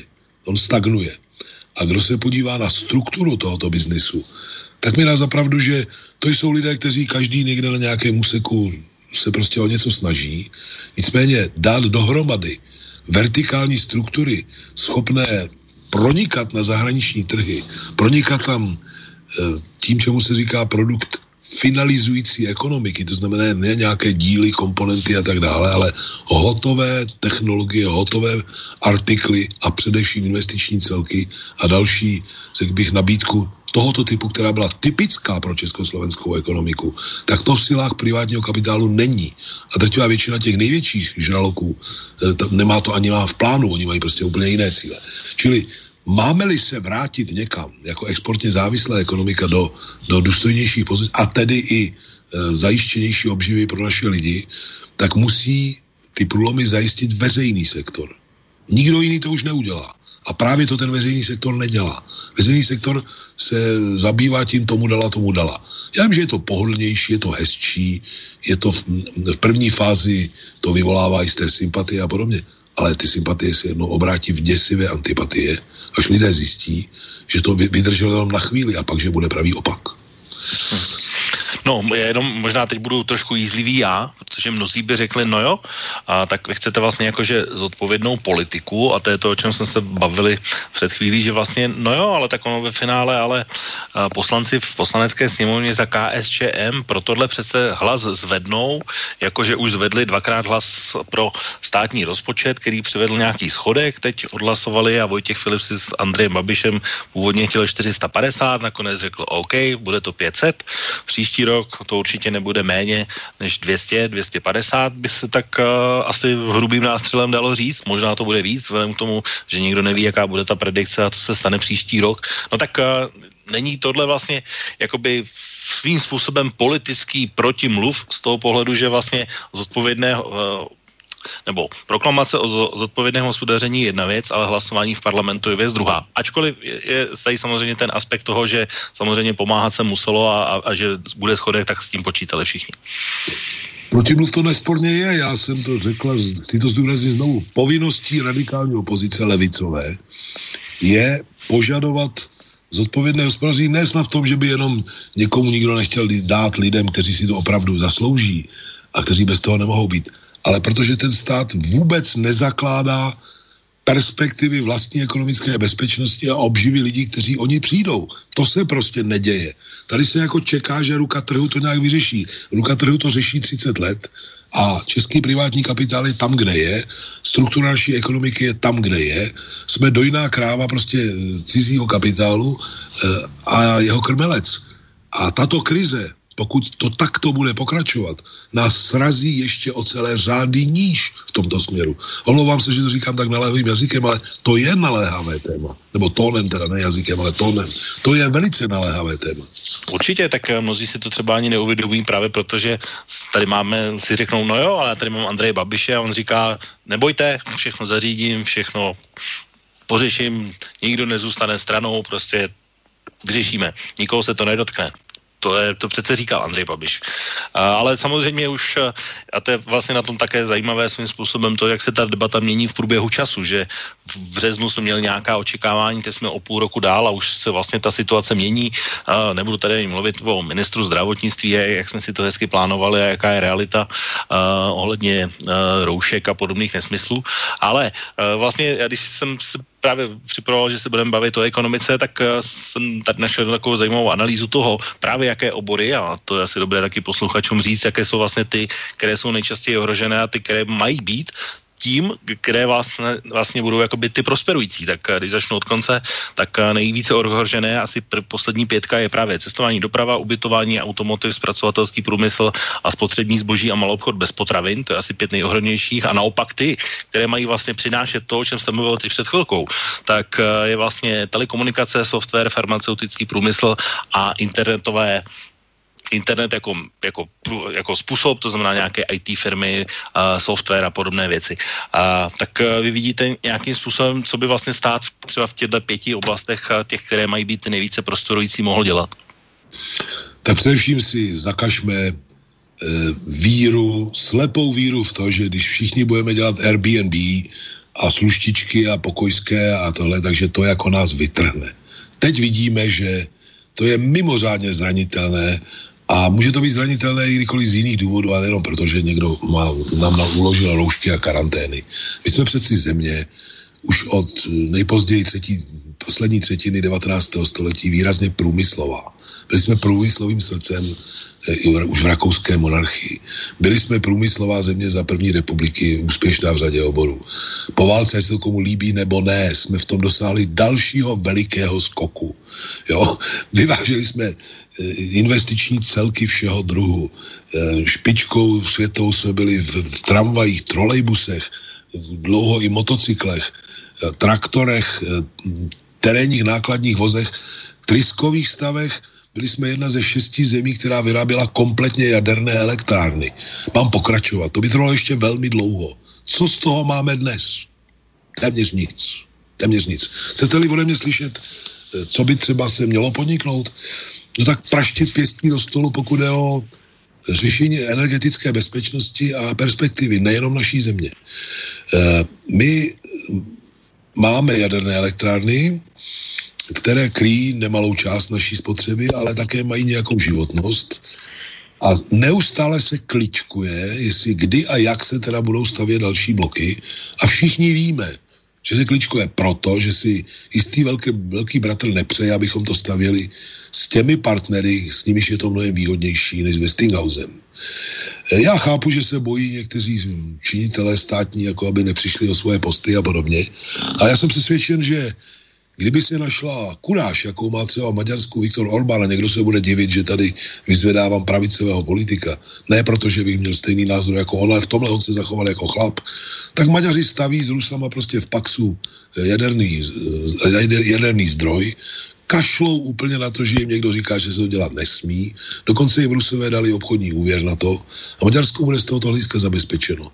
My Eh, pořád kličkujeme, říkáme, že příští vláda a tohle a tamto. Přitom my jsme velmocí tradičně v tomto směru. Jsme vyráběli jako jedna ze šesti zemí elektrárny jaderné a máme, což netuší asi většina posluchačů, někdy v roku asi 82, jestli to nepletu, s Moskvou uzavřenou smlouvu licenční na čtyři reaktory. Dva z nich byly postaveny v Temelíně a dva stále máme volnou kapacitu. Kdybychom eh, řekli, pánové v Moskvě, tak my bychom rádi pokračovali, pojďte to udělat společně, eh, my na vaší licenci to rádi prostě uděláme. Mohla by se aktivovat ona nabídka, kterou Sobotková vláda zařízla na jaře roku 2014, kdy to jedno se skupení, jmenovali se tuším MIR 2012, bylo česko-ruské nebo rusko-české a chtělo ty dva reaktory stavět tak, že by 86% vše, úrné hodnoty díla vznikalo českýma rukama v českých prostě provozovnách. Tak jestli si tohle zakážeme jenom proto, aby pan Mike Pompeo eh, nás jako nekritizoval, že tady přijede zase příště nebo co, tak jsme šílenci. Kdybychom se vydali touto cestou, znásobili sílu naší energetiky, tak uh, jednou budeme mocností, která do jisté míry bude diktovat podmínky sousednímu Německu a Rakousku, Německo se zbláznilo a ruší nejenom jaderné, ale i uhelné zdroje a bude mít velké problémy. Představte si, že bychom měli my tady včas velké kapacity za eh, velmi dostupnou provozní prostě cenu i investiční. Eh, zásobovali bychom vlastní eh, obyvatelstvo, vlastní průmysl a dokonce já si k tomu volím přihodit jeden námět. Kdokoliv z nás si dá peníze do banky, tak ty peníze jsou znehodnocovány inflací, že jo? Ten úrok je záporný, fakticky. Co kdyby stát vytvořil státní investiční fond pro energetiku, vybídl českého obyvatelstva, ať si tam uloží peníze, že mu bude dávat, co já vím, 1,5% nad inflaci a z těch peněz postavil všechny ty reaktory za rozumnou cenu a ne diktovanou eh, spojeneckými vrtochy prostě našich jistých zaoceánských partnerů. A bylo by zabito několik much jednou ráno. Dalo by to práci deseti tisícům lidí, velmi kvalifikovanou. A to Rusko, ten Rosatom má tolik projektů po světě, že je nestíhá. Kdybychom se vrátili za stůl a říkali, hejte, byli jsme parťáci, eh, pušte nás do toho kšeftu taky, tak jsem přesvědčen, že by, že by to udělali. Obnovili bychom tady jaderno, jadernou eh, jaksi, eh, vzdělávání jaderných inženýrů a expertů v tomto oboru, byli jsme na špičce. Obnovili bychom tyto strojírenské a další prostě kapacity a na to se navazuje, nabaluje spousta dalších věcí, které tyto kapacity potřebují. To je přeci cesta, která vy, vytváří přidanou hodnotu a vrací zpátky této zemi. Nic takového se neděje. Hm. No já jenom se tam, já teda určitě sám sebe nemůžu ani omylem považovat za nějakého odborníka na energetiku, ale uh, protože já si to pamatuju, že přece Čes, a vždycky to bylo dlouhá léta, že jsme měli jak v úzovkách nadbytek elektřiny a vyváželi jsme je tu do Německa a podobně. Uh, a uh, takže jsme si jako vlastně už tu kapacitu nějakým způsobem, vzhledem k tomu, že ekonomika se roz, rozrostla a stoupla, tak vlastně už uh, si ani úplně nemůžeme dovolit, jakoby ten vývoz a spotřebováme to tady u nás. A pak si pamatuju jednu věc, na kterou bych se asi zeptal, uh, jestli se neobáváte toho, že, a vzpomenu, vzpomínám si právě na Temelín, kde to bylo tak jako velmi optimistické, za kolik to bude a potom vlastně realita v průběhu času byla, že vlastně jsme se dostali nějak, na nějaký, myslím, dvojnásobek toho úplně původního uh, návrhu, za kolik se myslelo, že to bude. Ano, dostali, protože se vytvářel kočkopes. Kdyby byla Eh, výstavba Temelínu jaksi zachována v rámci, jak je byla naplánována, tak by to bylo na bázi těch e, sovětských reaktorů, které se z velké části, ty, ty vstupy se vyráběly u nás. E, posluchači mnohdy asi neví, Tady sedělo několik set nakonec sovětských inženýrů a vědátorů. Pro ně tady to byl docela příjemný pobyt. A oni nesli finální odpovědnost za každou konkrétní součást Eh, prostě toho díla, jo. Eh, já jsem byl při křtění memoáru Lubomíra Štrougala, kdy on tam si pozval několik svých ministrů a dal takový brilantní projev z hlavy. A jeho součástí bylo taky povídání o české energetice, československé a říká, no, kdyby nás nechali dodělat ten temelín, tak jak jsme to měli původně naplánováno, tak by to bylo o několik let dřív. A teď uváděl nějaké procento, tuším asi za 40% té ceny, prostě, která, nebo 50, která to, kterou to nakonec vyšlo, protože se na to z politických důvodů roubovali prostě ty bezpečnostní systémy Westinghouse a podobně. To nebyla žádná nutnost, prostě to bylo dáno jenom proto, že někdo eh, si potřeboval dopřát rektální alpinismus. Hmm. Já ještě se dost, vrátím k tomu, co jste říkal v oné ukázce, protože tam totiž jste zmínil ještě jednu věc, kterou asi je dobré taky si vysvětlit, co tím myslíte a zase bude k tomu prostor a předpokládám, že odpověď bude trošku delší, takže žádný problém z tohohle hlediska. Ale uh, vy jste tam říkal, že vlastně máme takové dva přístupy. Jeden, když to budu citovat přesně, tak oligarchický a kolaborantský a druhý vlastenecký a demokratický. Tak uh, jestli byste mě i posluchačům mohli vysvětlit vlastně, co vlastně to obsahuje, nebo co se tím myslí. Já jsem to tady vlastně už do jisté míry říkal, ale skrnu to rád velice, velice rád ještě jednou. Buď bude krize řešena tak, že mm, se bude hledat cesta důstojného života pro většinu našeho obyvatelstva a bude se to řešit v zájmu naší země, anebo e, z té krize zase budou profitovat ti, kdo ji způsobili a dokonce nahrávat e, tak si na, na gigantické zisky a vyvlastnění jako místo držící prostě cizího kapitálu. V kostce řečeno. Ale o to přesně tady půjde. A o to, o to jde dokonce i ve sférách, které lidé možná zatím tu souvislost nevidí. E, český les je právě vydán e, ke zničení, no, jehličnatý les, smrkový hlavně, ke zničení kůrovcem. To je něco, co naše dějiny nepamatují. I za, za a Marie Terezie, hajný, který by dopustil jednu setinu toho, co se teď běžně děje masově, tak by letěl na hodinu a přišel by o definitivu a už by nikdy nemohl to zaměstnání vykonávat. A to neměl chemikálie, harvestry, motorové pily a, a mraky jiných věcí, které má dnešní lesní zpráva. Tady se nám namlouvá, že se s tím nedá nic dělat a že prostě to tak je a že to je suchem a takhle výmluvy prostě nehorázný. E, ten les zřejmě během tří, čtyř let z velké části bude zničen a člověk si musí položit otázku, komu to prospívá. Tak my tu máme dřevospracující závody, podniky, které jsou téměř všechny v cizích rukou. No pochopitelně, když eh, stojí surovina pro výrobu, pardon, pro výrobu řeziva, nábytku, ale taky papíru a celulózy a tak dále, téměř čtvrtinu toho, co, stál, co stála normálně ještě nedávno, ale když přijdete do kteréhokoliv obchodu s, s finálním produktem, tak žádné prkínko ani celulózový a papírenský výrobek není levnější ani o procento. Tak tu ten zahraniční kapitál ždíme neskutečný pohádkový zisk. Bude už dímat do chvíle, než tady ta surovina nebude, pak se bude dovážet od někud, buď surovina nebo hotová produkce. Takže my se necháme okrást poprvé a potom ještě e, budeme se tady dusit prostě pod cenou e, tuzexových, aby tak řekl, prkínek. To je něco tak nehorázného, že eh, si říkáte, že to ani není možné. A přesto se to děje a generální ředitel lesů České republiky vám v médiích vysvětlí, že se s tím nedá nic dělat a že nebezzásahové hospodářství je správně a tak dále. Je to kolaborantské nebo to není kolaborantské řešení? No samozřejmě, že je.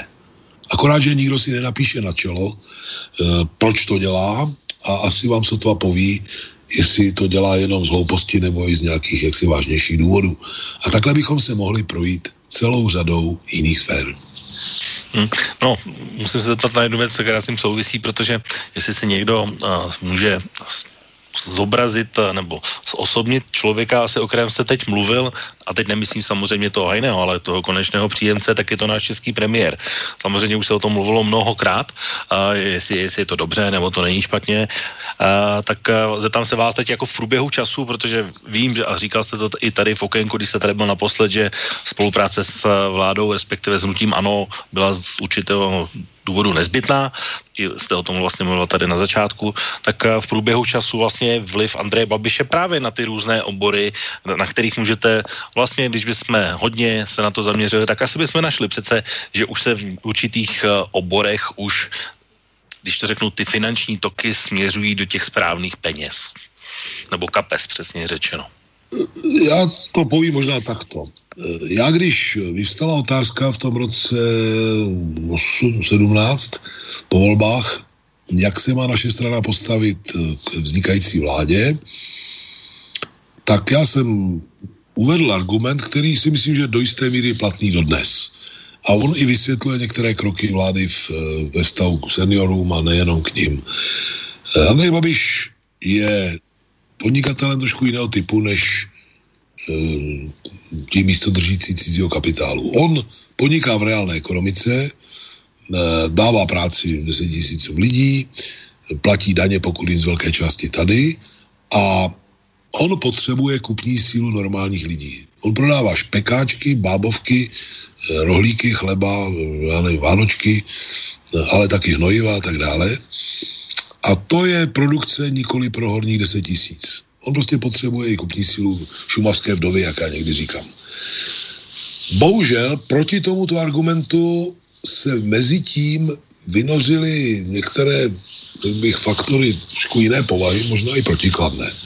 Máte pravdu, že eh, Agrofert je mm, nemálo závislý na zahraničních dotacích, eh, respektive evropských dotacích, že je závislý na zahraničních trzích, například hnoji v Německu, a že mm, i v České republice ten pavouk, ta, ta vertikála velmi rozvětvená, zasahuje i do odvětví typu lesní hospodářství, těžba dřeva e, a tak dále. Čili tady si člověk docela legitimně klade otázku, do jaké míry některá rozhodnutí mohou i e, být e, motivována podnikatelskými záměry e, jaksi v, dané, v daném subjektu a v dané sféře. Já to doložit nemohu, nemohu to kategoricky tvrdit, Pravdou ovšem je, že ta struktura taková je a někdo by měl, kdo se v tom vyzná víc, asi posoudit, zda jde jenom o hypotézu nebo o něco víc. A já chápu, že opozice zprava si do toho buší způsobem, který, který se jí hodí. Divím se svým kolegům v parlamentu, že nejsou mluvčím těch, kdo by měli klást legitimní otázky a žádat konkrétní odpovědi na tyto otázky, doložené a věrohodné. Asi tušíte, kam mířím.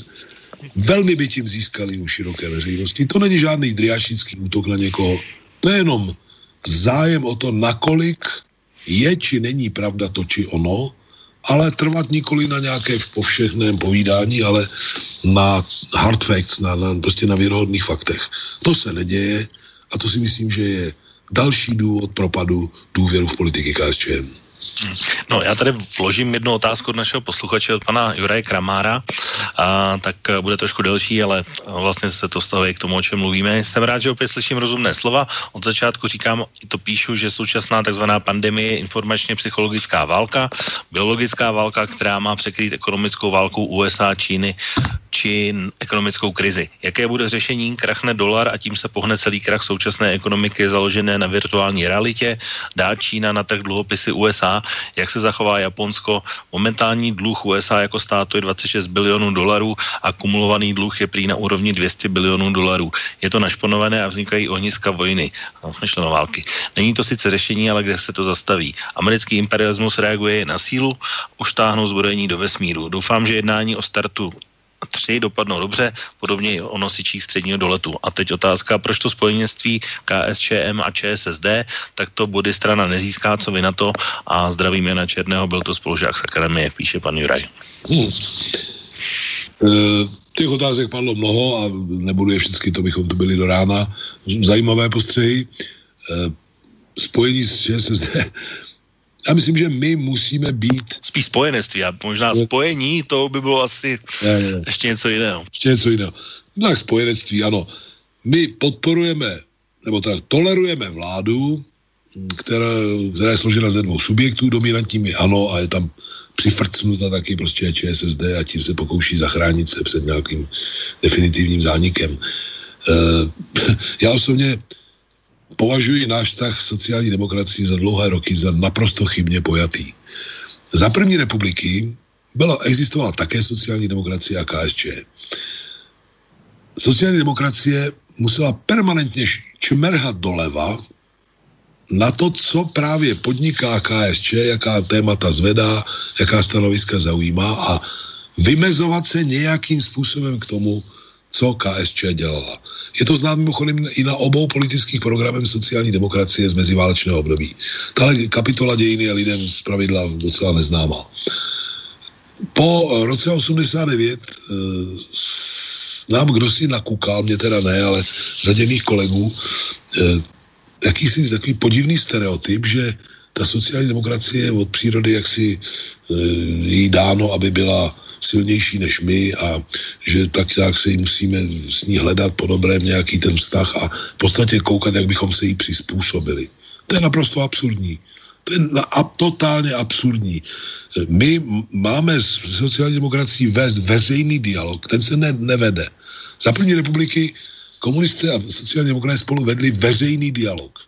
A pro sociální demokracii bylo velmi obtížné ho vést, protože lidé typu Šmerala, Švermy a Gotwalda a dalších uměli ty otázky stavět tak, že ta sociální demokracie tancovala, tancovala směrem, který v podstatě jsme, ne směrem, ale kolem témat a v mantinelech, které nastavovala naše iniciativa. To se neděje. Jo? Tady se veřejný dialog neděje vůbec a baví se někde tam ve sněmovně mezi sebou, co, kde, jaký zákon, kde po, po, podpořej nebo nepodpořej. No to je, to, je, to je naprosto absurdní a chybné, protože veřejný dialog se sociální demokracií by znovu a znovu obnažoval podstatu eh, klíčových témat a získával nám širokou, širokou škálu voličů a tlačil by tu sociální demokracii doleva. Ale to se neděje. Dobře, tak eh, no, sliboval jsem v úvodu, že bychom se měli věnovat i také eh, věcem, které souvisí s Běloruskem, ale protože to bylo asi téma, které si myslím, že bychom určitě už do zbylého času úplně nevešli, tak eh, měl jsem připravené ještě jedno, protože vy jste tady zmínili Majka Pompea, což byla taková návštěva v České republice. Já se svým překvapením jsem potom zjistil, za co všechno může, ale budíš. Ale chtěl jsem se totiž zeptat úplně na něco jiného, které s tím trošku souvisí, protože nevím, jestli jste sledoval tento týden sjezd republikánské strany, který byl zakončený dnes ráno projevem Donalda Trumpa. Přiznám se, že jsem na chalupě a věnoval jsem se několika akutním otázkám chalupáření a toto mám, tady je to hamba asi, ale toto mám připraveno k zevrubnějšímu naštudování později.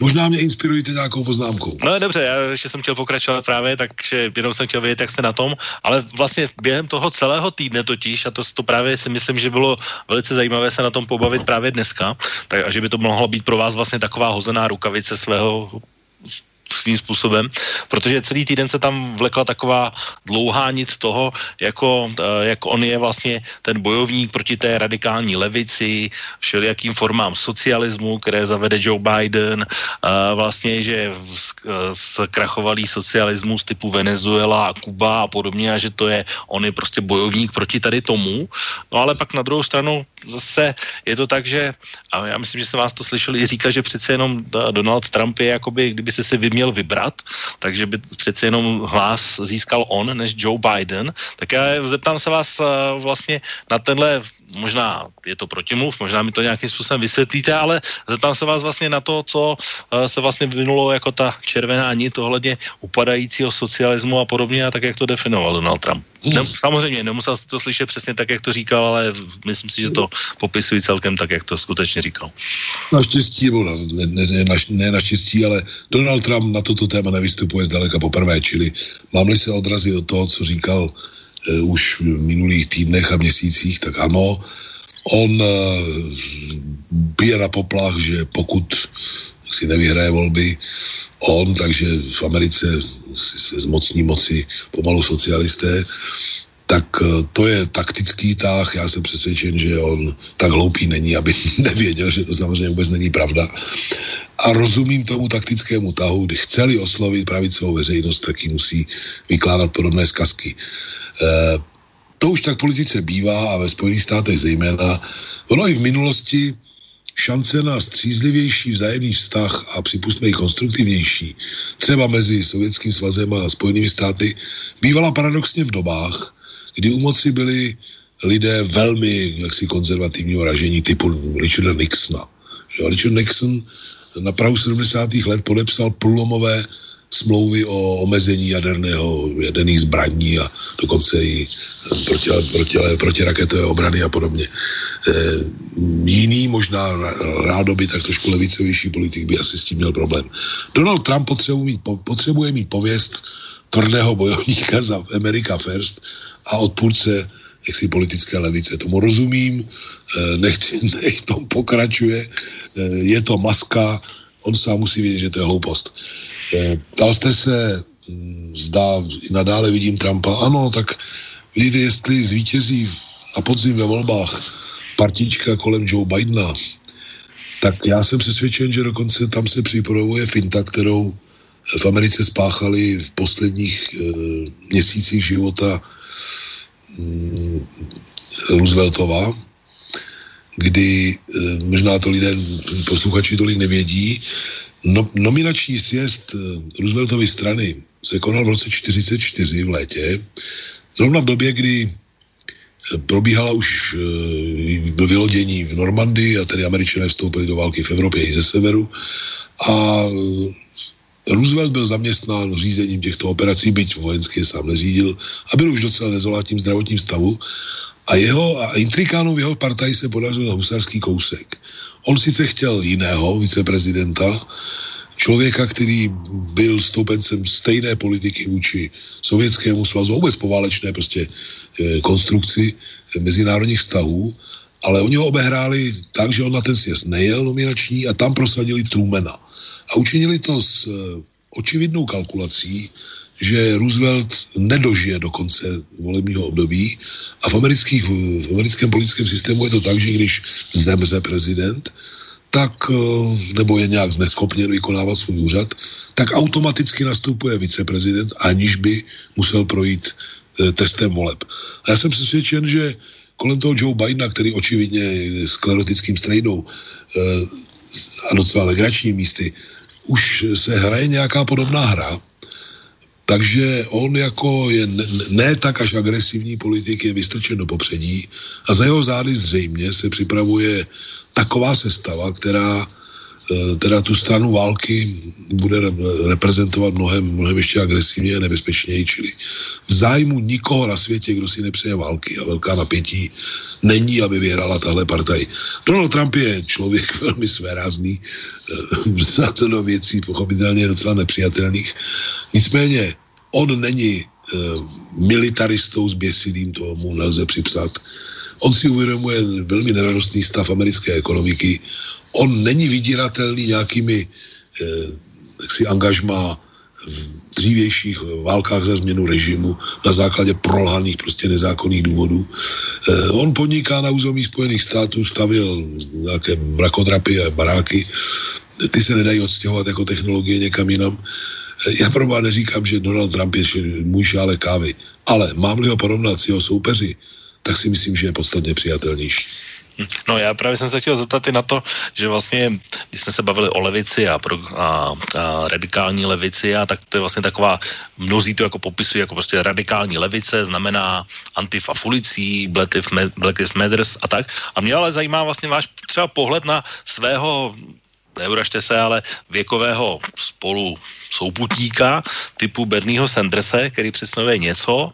To je vlastně takové to radikální křídlo, které vlastně a dlouhou dobu to vypadalo, uh, demokraté vlastně ve svých primárkách řešili, jestli se teda přikloní spíše k této části své strany, anebo jestli to bude přece jenom vzhledem k ním ještě někdo umírnější, jako je Joe Biden, tak nakonec volili jeho. Ale zeptám se vás vlastně na názory právě třeba tohohle křídla. Jak vy to vidíte v, z toho pohledu osobě Bernieho Sandersa a potom je tam samozřejmě ale už ta, řekněme, nová generace typu uh, Ocasio Cortés a podobně, která vlastně už tu radikální levici nebo ty uh, recepty, vlastně, které by úplně klidně mohli vložit do vašich úst, tak jak jste o tom mluvil, tak vlastně oni už artikulují jako, že na tvrdo, že prostě uh, tvrdé uh, zdaní bohatých, nerovnost a podobně, tak jak vlastně vy tohle křídlo vnímáte, které ale mnohem vnímáno vlastně jenom pouze negativně. Tak je to nesporně signál velmi zajímavý a svého druhu slibný. Bernie Sanders je tedy ještě on řadu let starší než já, ale to nevadí. dokonce... To jsem říkal, neuražte se. Ne, já vím, to neberte ve zlem. To i dokonce, málo kdo ví, kolik je mimochodem Donald Trumpovi. Donald Trumpovi, jestli se nemýlím, 74 roku. Jako to není, to není... Nejstarší dvojce teď bude. Tak, tak. Bidenovi ještě víc, že jo. A, 77. Tak. A Sanders je někde v tom věku taky. Takhle. To je velmi pozorodný signál, že i v americké společnosti narůstá odpor vůči bych, katechismu základnímu jejich politického systému. Berou si i slovo jeho mluvčí, jako je Sanders a Cortez Ocasio Oni nakonec uh, zatím musí prohrát prostě v těch primárkách, tak už je to dáno. Jim není dáno, není umožněno, aby vyhráli. Nicméně ten, ten signál je zajímavý on je provázen i on je provázen i jinými hm, si signály typu typu, tady mi někdo něco signalizuje tebe od vás. Uh, ne, pořád. Eh, on je provázen i například eh, pozorovnými výsledky výzkumu veřejného mínění na amerických univerzitách. Nevím, jestli jste to zaznamenal. Tam se paradoxně k odporu vůči kapitalismu, ba k podpoře socialismu, mnohdy hlásí nadpoloviční většina studujících. Což je naprosto šokující pro řadu lidí a pokouší se z toho nějakým způsobem vylhat. Z druhé strany, vy máte pravdu, že oni, eh, tyto síly často nastolují témata ostřeji než eh, radikální levice v některých evropských zemích, kdyby to tak řekl diplomaticky, ale eh, celá ta politická konstrukce postrádá to hlavní. Oni neříkají, jak se k tomu dopracovat. Oni vytvářejí zdání, že to je prosaditelné za nynější eh, politické a ekonomické moci, respektive vlastnické struktury v ekonomice. To samozřejmě není reálné.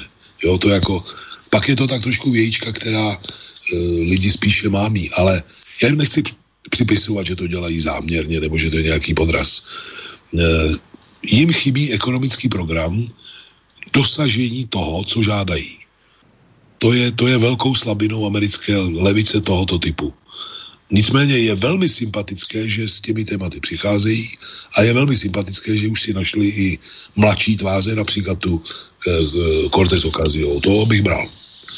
Tak máme posluchače na telefonu. Dobrý večer.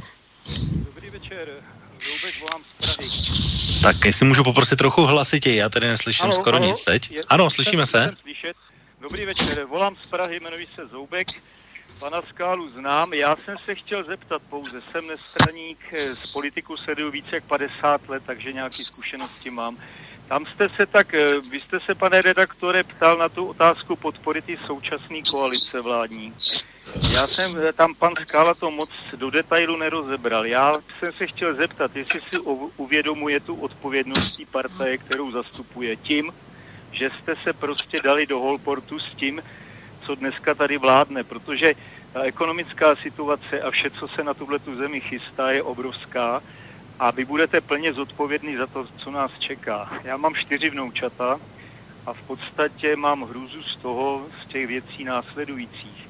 Všecko si dneska člověk může dohledat. To, co se line ze sdělovacích prostředků, tam je hlavní žába na pramení v podstatě. Sdělovací prostředky jsou dneska v plně v moci světových globálních sil, to určitě víte. Ten, tento, tento národ nemá možnost se žádným způsobem projevit a vy ponesete plnou odpovědnost, protože podporujete to, co se dneska děje. Mohl by pan Skála krátce mi na to odpovědět? Děkuji vám. Určitě děkujeme, děkujeme za zavolání, tak pane Skálo. Velice rád a jestli jsem to neřekl dost zřetelně, tak nevím, jaká slova zvolit. Já říkám, že naším úkolem bylo pouze nedopustit, aby se k moci vrátili lidé typu Petra Fialy a Miroslava Kalouska. To nešlo udělat jinak, než že se nějakým způsobem pomohlo k moci této vládě. Ale toleranční patent a řečičky typu, že teď náš program plní vláda a spoustu jiných kroků, které vytvářejí minimálně optický klam, že jsme vlastně součástí této koalice, považuji za naprosto trestuhodný zásadní omyl a chybu. A říkám to náhlas dlouhé měsíce, konec konců to říkali u vás. My musíme mít samostatnou politiku, která tuto vládu podpoří výlučně dílčích některých otázkách, v níž eh, to její politika více či méně odpovídá očekávání levicové a širší vlastenecké veřejnosti. Ve všem ostatní musíme být sví naprosto suverénní, bez jakýchkoliv zábran kritičtí k tomu, co vykonává státní moc. Toto je moje stanovisko dlouhodobě, považuji ho za správné a souhlasím s, posluchačem, s posluchačem naprosto. Čím víc budou lidé nabývat dojmu, že jsme přitápnutá součást tohohle holportu, tím víc nás vytrestají nejenom ve volbách. Souhlasím a to je jeden z klíčových řekl bych, bodů mého sporu s nynějším vedením strany. No, jak jsem říkal v úvodu, může se vyřešit velmi snadno, pokud do, volby dopadnou tak, jak jste, ač tedy nerad, říkal, že dopadnou a, a výsledek na sjezdu bude ten, že prostě Vojtěch Filip dál předsedou nebude, tak a vlastně co by asi tak, když to tedy už, protože už se nám pomalu nachyluje čas, tak a vlastně, když byste to viděl vy, řekněme nějaké konkrétní kroky, co by třeba Andrej Babiš od vás mohl čekat. Tak já osobně bych se si veřejně se s ním nějak sešel, pokud by to byl můj případ, a řekl, pane předsedo, my vám ne, nechceme nějak ubližovat nebo něco, ale my nemůžeme v této pozici být zachovat. Odehrálo se to a to vypočítal bych věci, které jsou naprosto nepřijatelné pro levicovou veřejnost. Dobře vy tou cestou chcete jít, jestli vás tomu někdo nutí, nebo to děláte o své vůli, to nám třeba jednou povíte, ale my změníme svůj, po, svůj řekl bych, sebeprezentaci v tomto směru. My budeme zcela nezávislí ve vztahu k vámi. My, vám ne, my vás nebudeme svrhávat s Kalouskem spolu, samozřejmě to bychom byli blázni, ale mm, budeme naprosto samostatní, takže například nemůžete počítat s žádnou výmluvou z naší strany, no souhlasem s výmluvou, pokud je o přetěžování státního rozpočtu předraženými dodávkami amerických zbraní, účastí v zahraničních misích, které jsou mimo, eh, mimo Eh, jaksi rámec rozhodnutí Rady bezpečnosti. Chceme od vás zásadní průlom prostě investiční, který zajistí lidem, to, eh, lidem práci, zajistí ekonomickou bezpečnost eh, a, a tak dále. To, těch bodů je strašně moc. To by se stalo naprosto veřejně známou, známým stanoviskem strany a už by se nám nikdy nestalo, že by nás, pokud je o radikální kritiku dnešních poměrů, předstihovali jiné partaje. O toho tady jsme my. A ne, aby, abychom eh, se nechali přestěhovat jinými a pak ještě po nich pokřikovali, že jsou nějací extremisté a podobně. Jsem přesvědčen, že touto cestou bychom znásobili svůj vliv velmi rychle. Hmm. Tak uh, vlastně, jak jsem říkal v úvodu, čas nám už se pomalu rychle krátí, tak možná, pane Skálo, zmínili jsme tady spoustu věcí, tak když by vás teď ještě, řekněme, v poslední minutě napadlo něco, co by se chtěl schrnout, něco, co jsme zmínili, nebo nějaký vzkaz voličů, když to pojmu takhle, tak máte prostor teď. Zkusím to telegraficky. Hmm. Dnes, to, co se na nás valí, ohrožuje víc a víc elementární národní zájem. A povinností nás i na radikální levici je nabídnout dialog a spolupráci co nejšímu svýmu spektru a hledat s ním ty zorné úly, které je potřeba obhajit nehledě na názorové rozdíly. Uvedu příklad. Teď vydal Institut Václava Klauze knihu o, o, o krizi a tam říká, že to můžou nějací neomarxisti a podobně. Já na to budu veřejně reagovat, ale ne jenom nějakou kritikou. Já prostě vyzvu znovu ty pány, aby se zamysleli. Jestli chtějí házet takto hloupým způsobem klacek do možného společného boje za elementární národní zájem. Jestli ano, ať to řeknou, jestli ne, ať si to odpustí. I my jsme připraveni postupovat eh, z jedné strany principiálně a z druhé strany konstruktivně. Asi tak. Tak poslední slova Josefa Skály v dnešní relaci Okénko a chtěl bych vám, pane Skálo, poděkovat za účast, že jsme se zase tady mohli počase sejít a debatovat. Vlastně původně jsme si tak říkali, že by to mohlo být různá pestrá debata, ale nakonec jsme zůstali u ekonomiky a protože samozřejmě to i posluchače, i občany zajímá a jak jsme si říkali v úvodu ohledně toho byla Clintona, že uh, je to v ekonomice hlupáku, tak uh, vlastně přesně to splnilo to, o čem jste mluvil i v Příčovech. Takže ještě jednou vám děkuji. Já děkuji za pozvání. Hezký večer. Hezký večer, tak vážení posluchači, děkuji samozřejmě i vám, že se zapojili jak po mailu, tak po telefonu. A za dva týdny tady opět bude reálce Okénko. V tuhle chvíli vám přeji příjemný zbytek pátečního podvečera, hezký víkend a zase někdy naslyšenou. Táto relácia vznikla za podpory dobrovoľných príspevkov našich poslucháčov. I ty sa k ním môžeš pridať. Viac informácií nájdeš na www.slobodnyvysielac.sk Ďakujeme.